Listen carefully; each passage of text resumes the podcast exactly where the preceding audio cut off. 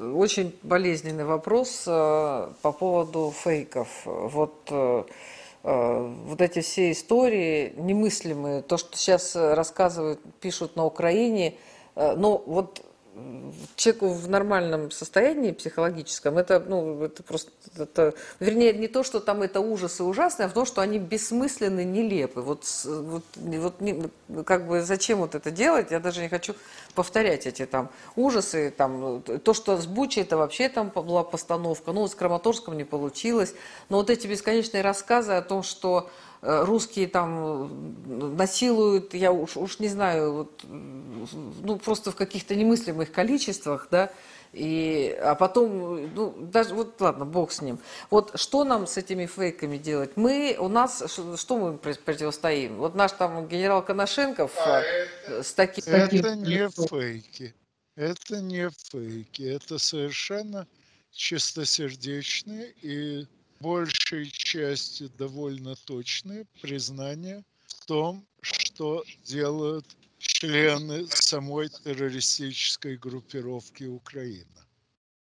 То есть они, когда оккупировали значительную часть Донбасса, они ее разграбили подчастую, вывозили себе домой все от холодильников до унитазов. Сейчас они это приписывают нам. Они там насиловали все, что могли догнать. Сейчас они это приписывают нам. Они э, с начала своей террористической операции 8 лет назад и по сей день расстреливают э, жилые кварталы и объекты жизнеобеспечения, они это приписывают нам. Вообще у большей части преступников довольно плохо с фантазией. И они приписывают другим, как правило, именно то, что вытворяют сами. Так вот, э, если э, кто-то хочет обратить внимание на эти рассказы, пусть имеет в виду, что речь идет именно о чистосердечном признании в ранее содеянных этими деятелями преступлениях.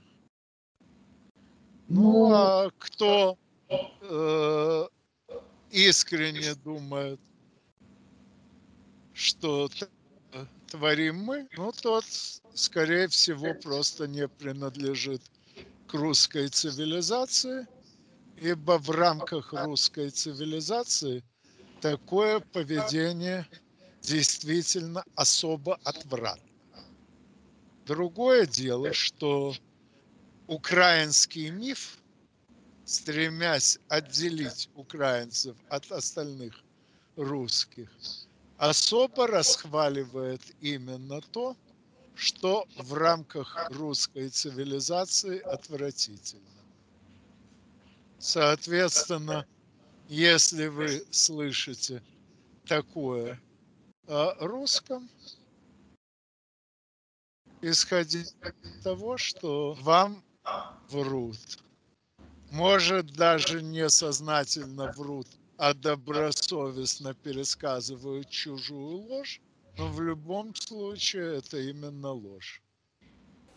Ну, так э, проблема... Я, я, кстати, вы знаете, об этом не думала, а, но это именно так. А, фантазии немного, и чаще всего люди видят у других те недостатки, которые есть у них, и придумывают, вот говорят, на варе шапка горит, и придумывают то, что они уже сами, ну, хотя бы там, там как-то э, там совершили. Вот, но а, сейчас это в таком огромном количестве идет по украинским э, и, и по мировым а, медиа, а, что когда это вот в таком огромном объеме, там у людей уже происходит такой переход количеств какое-то, даже не в качество, а а, в какой-то переход количества в психическую болезнь уже. А да, и отсюда вот эта сумасшедшая русофобия, это ненависть к русским. В Испании там просто били машины, там что только не вытворяли. То, что... То есть это уже идет какая-то психиатрия, связанная с тем, что у людей передоз вот этого, этой информации явно. Мне, кстати, некто с Украины регулярно присылает фейки украинского производства. И я просто диву даю, неужто в такую халтуру можно верить? Ну, примеров много приведу. Один, на мой взгляд, особо яркий.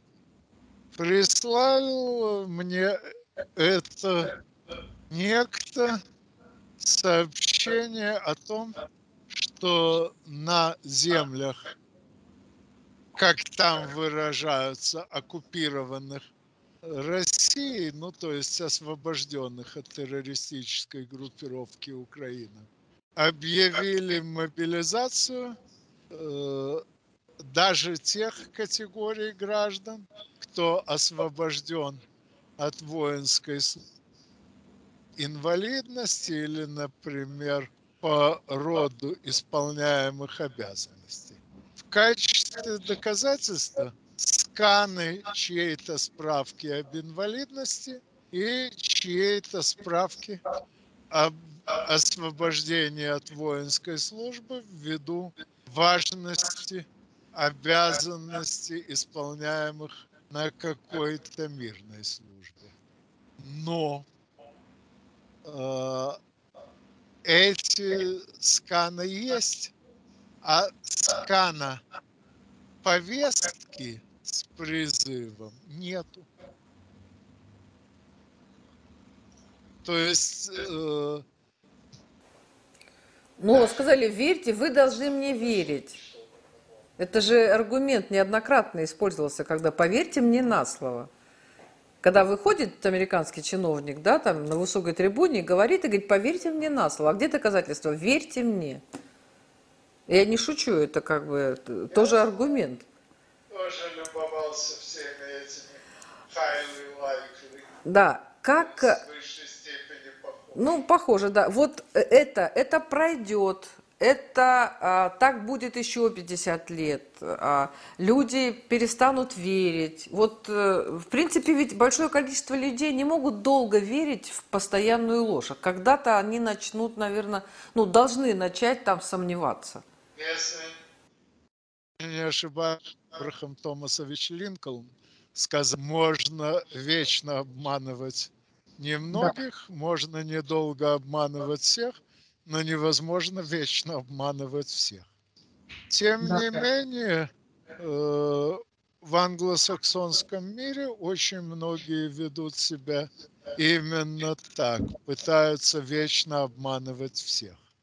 Но э, последствия будут, естественно, именно те, что описал Абрахам Томасович.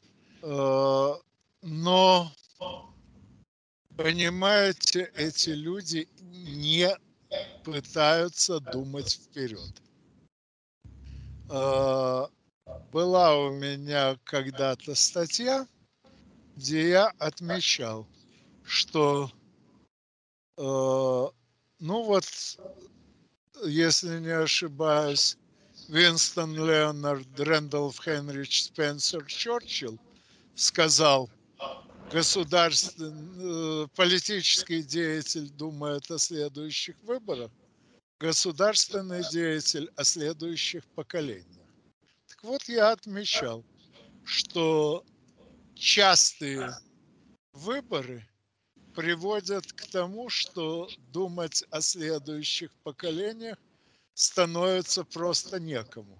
Такие люди не проходят через спектр выборов.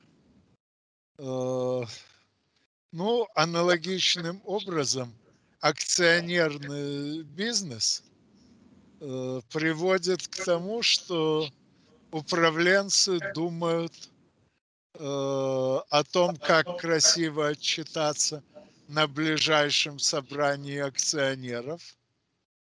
и в результате принимают решения в долгосрочной перспективе катастрофические. Особенно наглядно все это видно в Соединенных Государствах Америки, где львиная доля бизнеса именно акционерная, где выборы проходят каждые два года. Это, кстати, самый короткий в мире избирательный цикл. И с учетом всего этого, э, там политика совершенно катастрофически недальновидна. Поэтому эти люди не думают о том, что будет э, не то что через поколение, а через пару лет. Они думают только о том, как победить на ближайших выборах.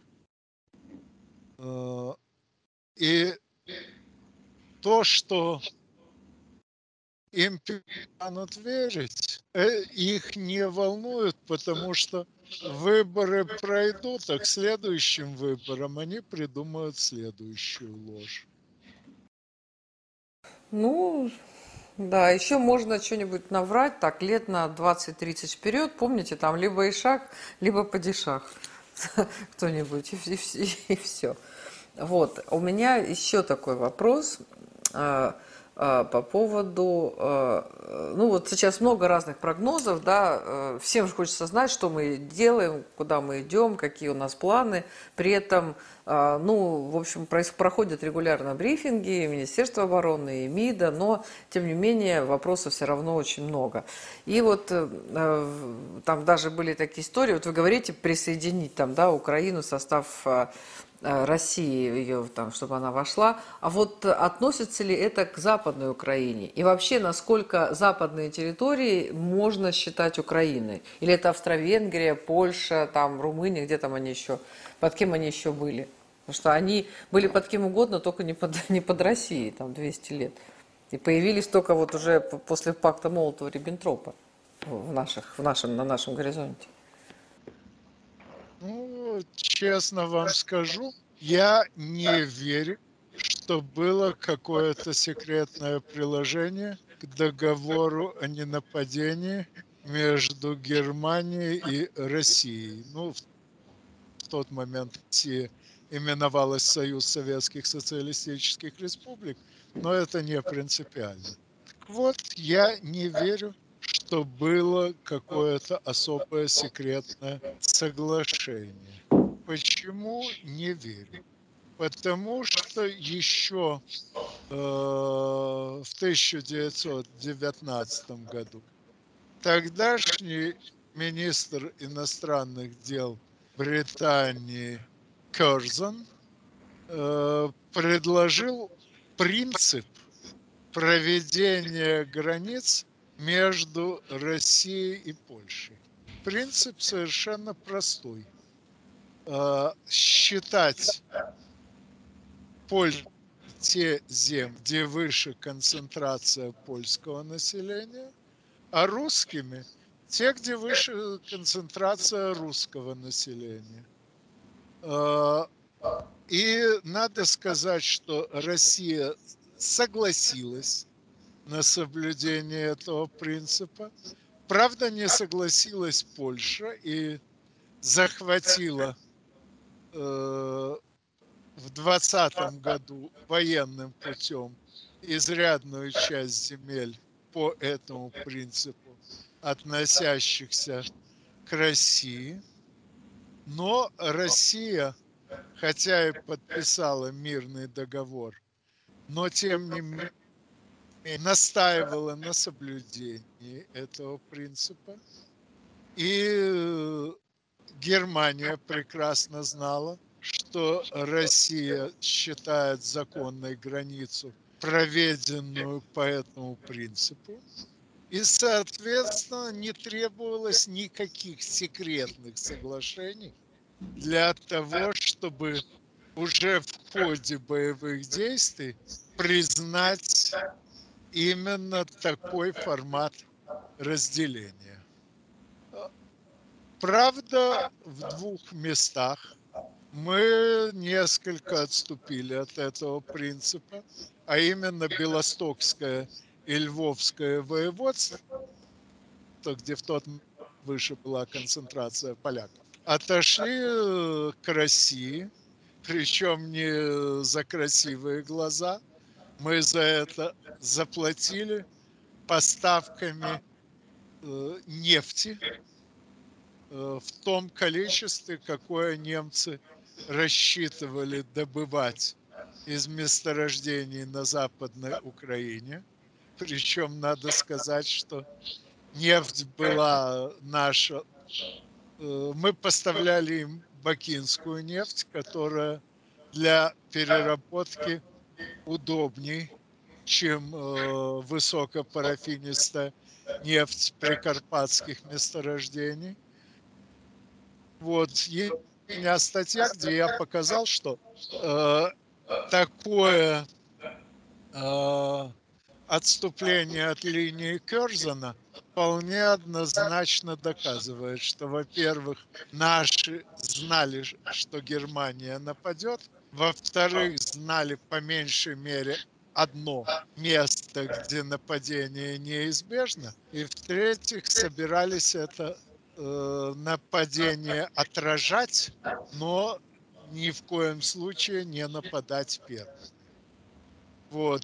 Это доказывается именно самой конфигурацией получившейся границы. Но э, это э, некоторое отступление. А стоит ли нам вообще э, возвращать себе Львов, на мой взгляд, все-таки стоит. Да, конечно, сейчас там концентрация людей, замороченных старой польской фальшивкой Украина, не Россия, несколько выше, чем э, на востоке Украины, но это поддается лечению. Э, другое дело, что в советское время – большевики по своим соображениям, в тот момент выглядевшим вполне разумно, изрядно вложились в поддержку этой фальшивки. Ну, что поделаешь, первопроходцы всегда ошибаются. Сейчас мы знаем, что поддерживать эту фальшивку нельзя ни при каких обстоятельствах, и, соответственно, займемся перевоспитанием жителей Галичины, восточного склона Карпат. Сейчас это Львовская, Тернопольская и Ивано-Франковская области Украины. Работы, конечно, предстоит немало. Ну, по крайней мере, ясно, как эту работу делать. Ну, Анатолий Александрович, если говорить про перевоспитание, я понимаю про э, младшее поколение, хотя э, вот последние годы там начиналось с, просто с, с ясельных групп и детских садов э, воспитание. Про старшее поколение мы с вами помним в 50-е годы, когда была борьба с э, бандеровцами, воспитывали их очень просто. Никто им там лекции, вернее, лекции им читали в Аргуте и в Сыктывкаре те, кто оставался жив. И так было до 91 -го года, пока они не вернулись. Да нет, вернулись-то они гораздо раньше. Вернулись они э, еще в середине 50-х годов. Ну, кто как. Вернулись просто потому, что Никите Сергеевичу Хрущеву, имевшему, мягко говоря, гораздо меньше авторитета, э, чем э, другие члены Политбюро.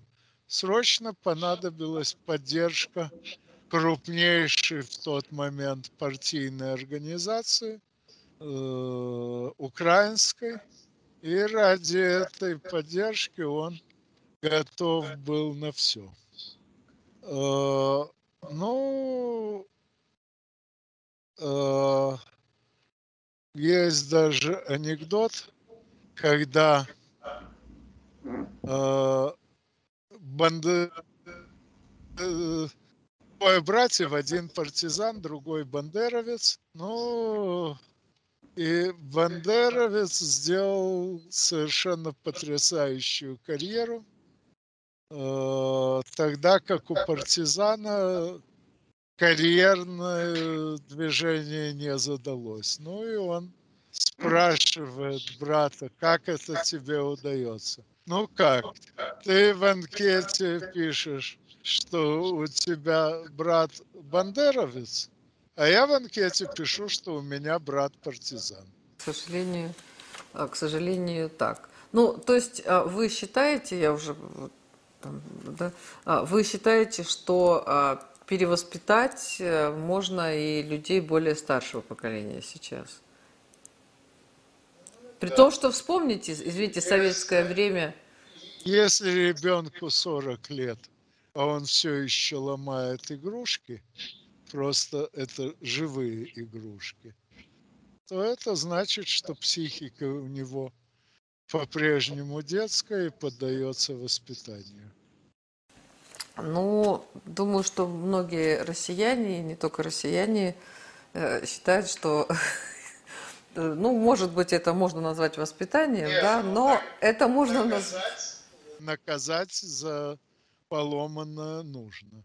Но потом надо за воспитание.